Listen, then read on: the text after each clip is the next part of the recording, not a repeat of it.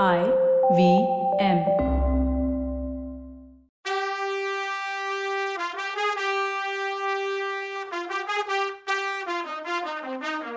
வணக்கம். Welcome to கதை பாட்காஸ்டின் Ponniyin Selvan. Episode number thirty eight கதை சொல்பவர் கவிதா.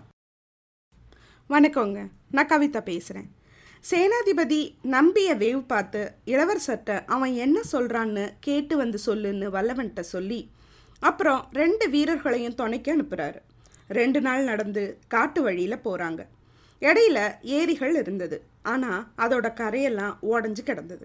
தண்ணியே இல்லை. கரை இருந்தால் தானே தண்ணி இருக்கும். வயலெல்லாம் பயிர் செய்யாமல் வெறிச்சோடி இருக்குது வேற ஒரு இடத்துல தண்ணீர் ஓடி தேங்கி கிடந்துச்சு. இப்படி யுத்தத்தால் ஏற்பட்ட அழிவை பார்த்துக்கிட்டே நடந்தாங்க.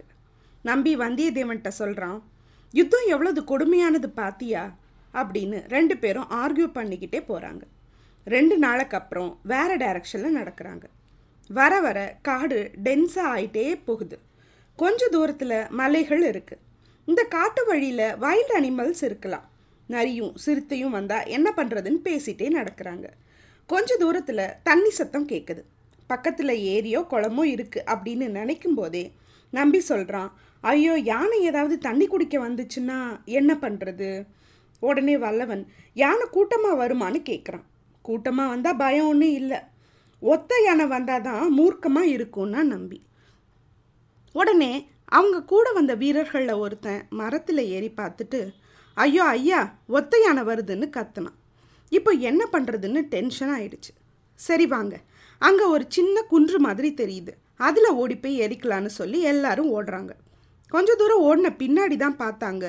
ஏத்தாப்பில் ஒரு பெரிய பள்ளத்தாக்கு இருக்குது அது குன்றுக்கும் இவங்களுக்கும் இடையில இருந்தது. யானையை பார்த்தா அது வேகமாக இவங்கள நோக்கி வந்துட்டு இருக்கு. அது போட்ட சத்தம் பாம் வெடிக்கிற மாதிரி இருக்குது எல்லாம் செதறி ஓடினாங்க.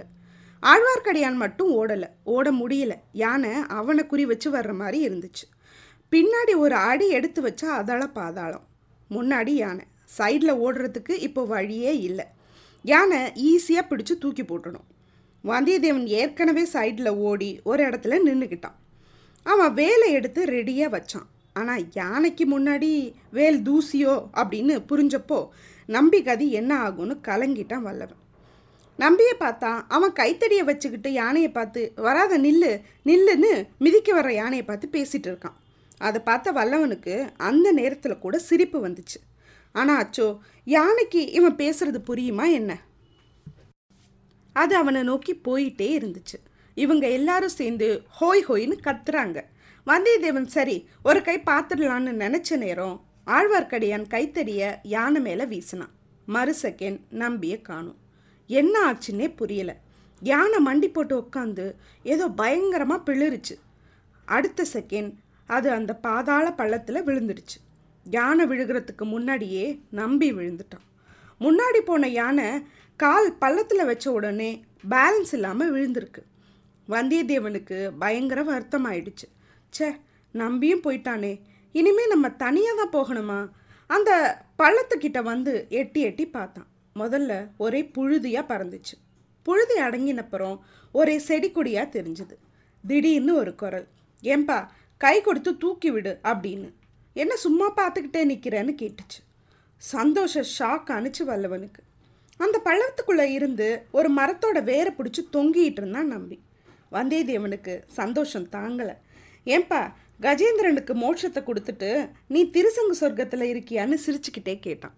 தான் அறக்கச்ச துணியை அவுத்து அவனுக்கு போட்டு நம்பி மேலே வர ஹெல்ப் பண்ணுறான் மூணு பேரும் சேர்ந்து தூக்கி தான் அவன் மேலே வர முடிஞ்சுது. நாங்கள்லாம் என்ன சைஸு கொஞ்ச நேரம் வரைக்கும் நம்பிக்கு மூச்சே சரியாக வரல. கொஞ்ச நேரம் படுத்து கிடந்தான். டக்குன்னு எந்திரிச்சு உட்காந்து வாங்க வாங்க நம்ம போகலாம். இருட்டுறதுக்குள்ளே ராஜபாட்டைக்கு போயிடலாம் அப்படின்னா உடனே வல்லவன் இன்னும் கொஞ்ச நேரம் ரெஸ்ட் எடுக்கிறதுனா எடு அப்புறம் கூட போகலான்னா எங்கேருந்தோ நரி ஊழையிடுற சத்தம் கேட்டுச்சு. ஒன்றும் இல்லை கூட்டமாக நரிங்க. ஓ செத்த யானையை சாப்பிடுதுங்க போல. அச்சுச்சோ இப்போ தான் யானைக்கிட்ட இருந்து தப்பிச்சோம். இன்னும் வெயிட் பண்ணால் நரிங்க கிட்ட மாட்டிக்க வேண்டியிருக்கும்.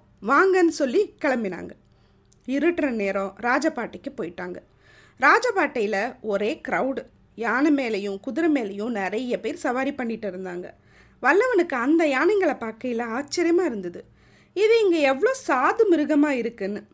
நாம் எங்கே போயிட்டு இருக்கோன்னு கேட்டான் வல்லவன். அனுராதபுரத்தில் இருந்து சிம்மகிரிக்கு போகிற வழி இது. இன்னும் கொஞ்ச தூரத்தில் தம்பளை வந்துடும்னா நம்பி. ஏன் முதல்ல நம்ம இந்த பாதையில் வரல? ஏன் காட்டு வழியில் வந்தோன்னு கேட்டான் வல்லவன். இல்லைப்பா ராஜபாட்டையில் வந்திருந்தோன்னா நூறு இடத்துல செக்கிங்கில் நின்று இருக்கணும். அதனால தான் இந்த வழியில் வந்தோம். அதோட நம்ம இளவரசர் சிம்மகிரிக்கு போயிருக்காருன்னு கேள்விப்பட்டேன். அவர் அங்கே இருக்கும்போதே பிடிச்சிடலான்னு தான் குறுக்கு வழியில் வந்தோம். பார்க்க முடியுதோ என்னவோன்னு சந்தேகமாகவே சொன்னான் நம்பி. அந்த ராஜபாட்டையில் ரெண்டு பக்கமும் நிறைய வீடுங்க இருந்துச்சு. ஆனால் அந்த வீடுகளில் பெரும்பாலும் சிங்களவர்களே இருந்தாங்க. இதை பார்த்த வல்லவன் இந்த இடமெல்லாம் சோழப்படக்கிட்ட தானே இருக்குது ஆனால் மக்களெல்லாம் சிங்களர்களாக இருக்காங்க? அப்படின்னு கேட்டான். உடனே நம்பி சண்டை இலங்கை மன்னனுக்கும் நம்ம படைக்கும் தானே? மக்கள் என்ன பண்ணாங்க? அதனால தான் பொன்னியின் செல்வர் எல்லாருக்கும் அமைதியான வாழ்வை என்ஷூர் பண்ணியிருக்கார். ஆனால் இளவரசர் பண்ணுற ஒரு விஷயம் மட்டும் எனக்கு பிடிக்கல. புத்த விகாரங்களை எல்லாம் புதுப்பிச்சு கொடுக்குறாரு. அதனால புத்த குருமார்கள் சந்தோஷமாக இருக்காங்க. அது எனக்கு பிடிக்கல. இதை பற்றி இளவரசர்கிட்ட கண்டிப்பாக கேட்பேன்னு சொன்னான் நம்பி. உடனே வல்லவன் சிரிச்சுக்கிட்டே ஆஹா உனக்கு பிடிக்காத விஷயத்தை அவர் பண்ணலாமா? கூடாதுல்ல. அப்படி பண்ண அவருக்கு என்ன கொம்பா முளைச்சிருக்குன்னா? ஆமாம் தம்பி அவருக்கு கொம்பு தான் முளைச்சிருக்கு. அவர் முன்னாடி அவரை திட்டணும்னு நினைக்கிறவங்க கூட சக்தி இல்லாமல் ஆயிடுவாங்க. அவர்கிட்ட ஏதோ மேக்னெட் பவர் இருக்குன்னா நம்பி. ஆனால் அந்த இளவரசரையே தான் இஷ்டப்படி நடக்க வைக்கிற பவர் ஒரே ஒருத்தருக்கு தான் அப்படின்னா.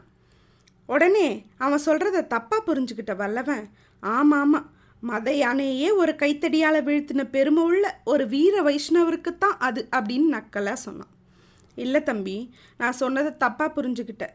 நானெல்லாம் அவர் முன்னாடி எம் மாத்திரம் கரடியெல்லாம் கரடி எல்லாம் தைரியமாக எதிர்த்து நிற்பேன் ஆனால் அவர் முன்னாடி மட்டும் எனக்கு தைரியமே வராது. நெஞ்சு அடைச்சிடும். வாயிலிருந்து ஒரு வார்த்தை கூட வராதுன்னா நம்பி. அப்புறம் யாரை சொன்னீர்? அப்படின்னு கேட்டான் வல்லவன். நம்பி உலகத்துக்கே தெரிஞ்ச விஷயமாச்சே. இளைய பிராட்டி குந்தவை தான் அதுன்னா. வல்லவன் நக்கலா நான் கூட இளையராணி நந்தினியை சொல்றியோன்னு நினச்சேன்னா.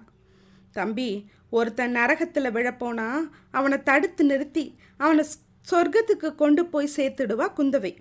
ஆனால் நந்தினி என்ன பண்ணுவா தெரியுமா? நரகத்தையே சொர்க்கம்னு சொல்லி சாதிச்சு அவனை சந்தோஷமாக நரகத்தில் நம்பி குதிக்கிற மாதிரி பண்ணிடுவா.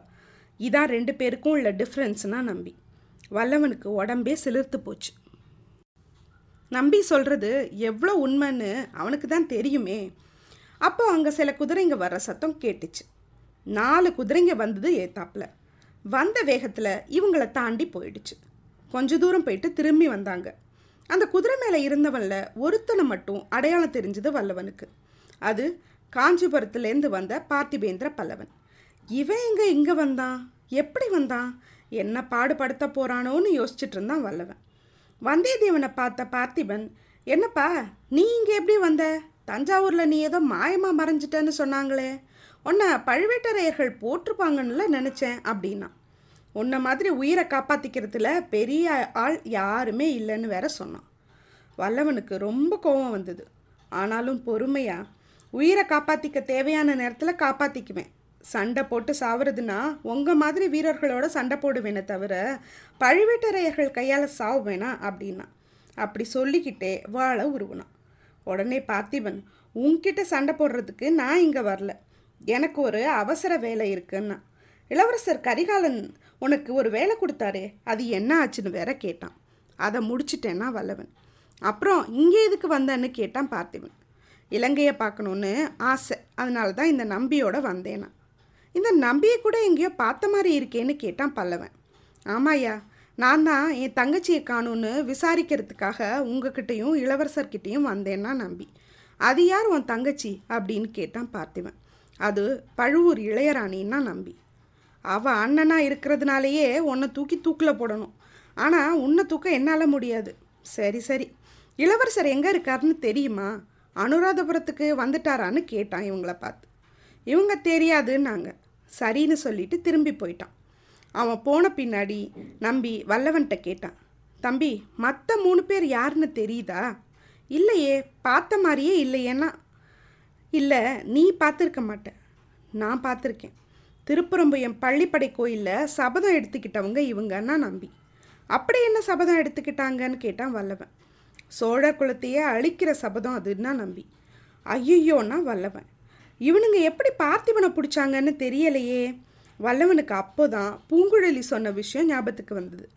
மந்திரவாதியோட ஆளுங்களோ இவங்களுக்கும் பார்த்திபனுக்கும் என்ன கனெக்ஷன் அப்படின்னு யோசிச்சுக்கிட்டே நடந்துட்டு இருந்தான். அவங்க தம்பள்ளைக்கு வந்து சேர்ந்தாங்க. இந்த கதை நடக்கிறதுக்கு ஆயிரம் வருஷத்துக்கு முன்னாடி வலகம்பாகுன்னு ஒரு அரசன் இருந்தான். அவனோட காலத்தில் தமிழர் பட இலங்கை படையெடுப்பு நடத்துச்சு அவன் தோத்துட்டான். ஓடி தம்பளைங்கிற இடத்துல இருந்த மலை குகையில் ஒளிஞ்சுக்கிட்டான். அப்புறம் கொஞ்ச நாள் கழித்து படை திரட்டிட்டு போய் திரும்ப அனுராதபுரத்தை பிடிச்சிட்டான். அவன் ஒளிஞ்சிட்டு இருந்த மலை குகையை குடஞ்சு குகை கோயிலாக செஞ்சான். புத்தர் சிலைகளை வச்சான். இந்து தெய்வங்களையும் அங்கே பார்க்கலாம். அது சிற்பக்கலை அதிசயமாக இன்னும் அங்கே இருக்குது இவங்க ரெண்டு பேரும் அந்த கோயில்கிட்ட வந்துட்டாங்க. அங்கே கோயில் பக்கத்தில் தாமரை மொட்டுக்களும் செண்பக மலர்களும் குவிச்சு வச்சுருந்தாங்க. அதை வாங்கிட்டு மக்கள் கோயிலுக்குள்ளே போனாங்க. நிறைய புத்த சந்நியாசியங்களையும் அங்கே பார்க்க முடிஞ்சுது. நம்பியும் வல்லவனும் இதை பார்த்துக்கிட்டே இது யுத்தம் நடக்கிற இடம் மாதிரியே இல்லையே நம்மளை விட நார்மலாக மக்கள் வாழ்கிறாங்களேன்னு ஆச்சரியப்பட்டாங்க.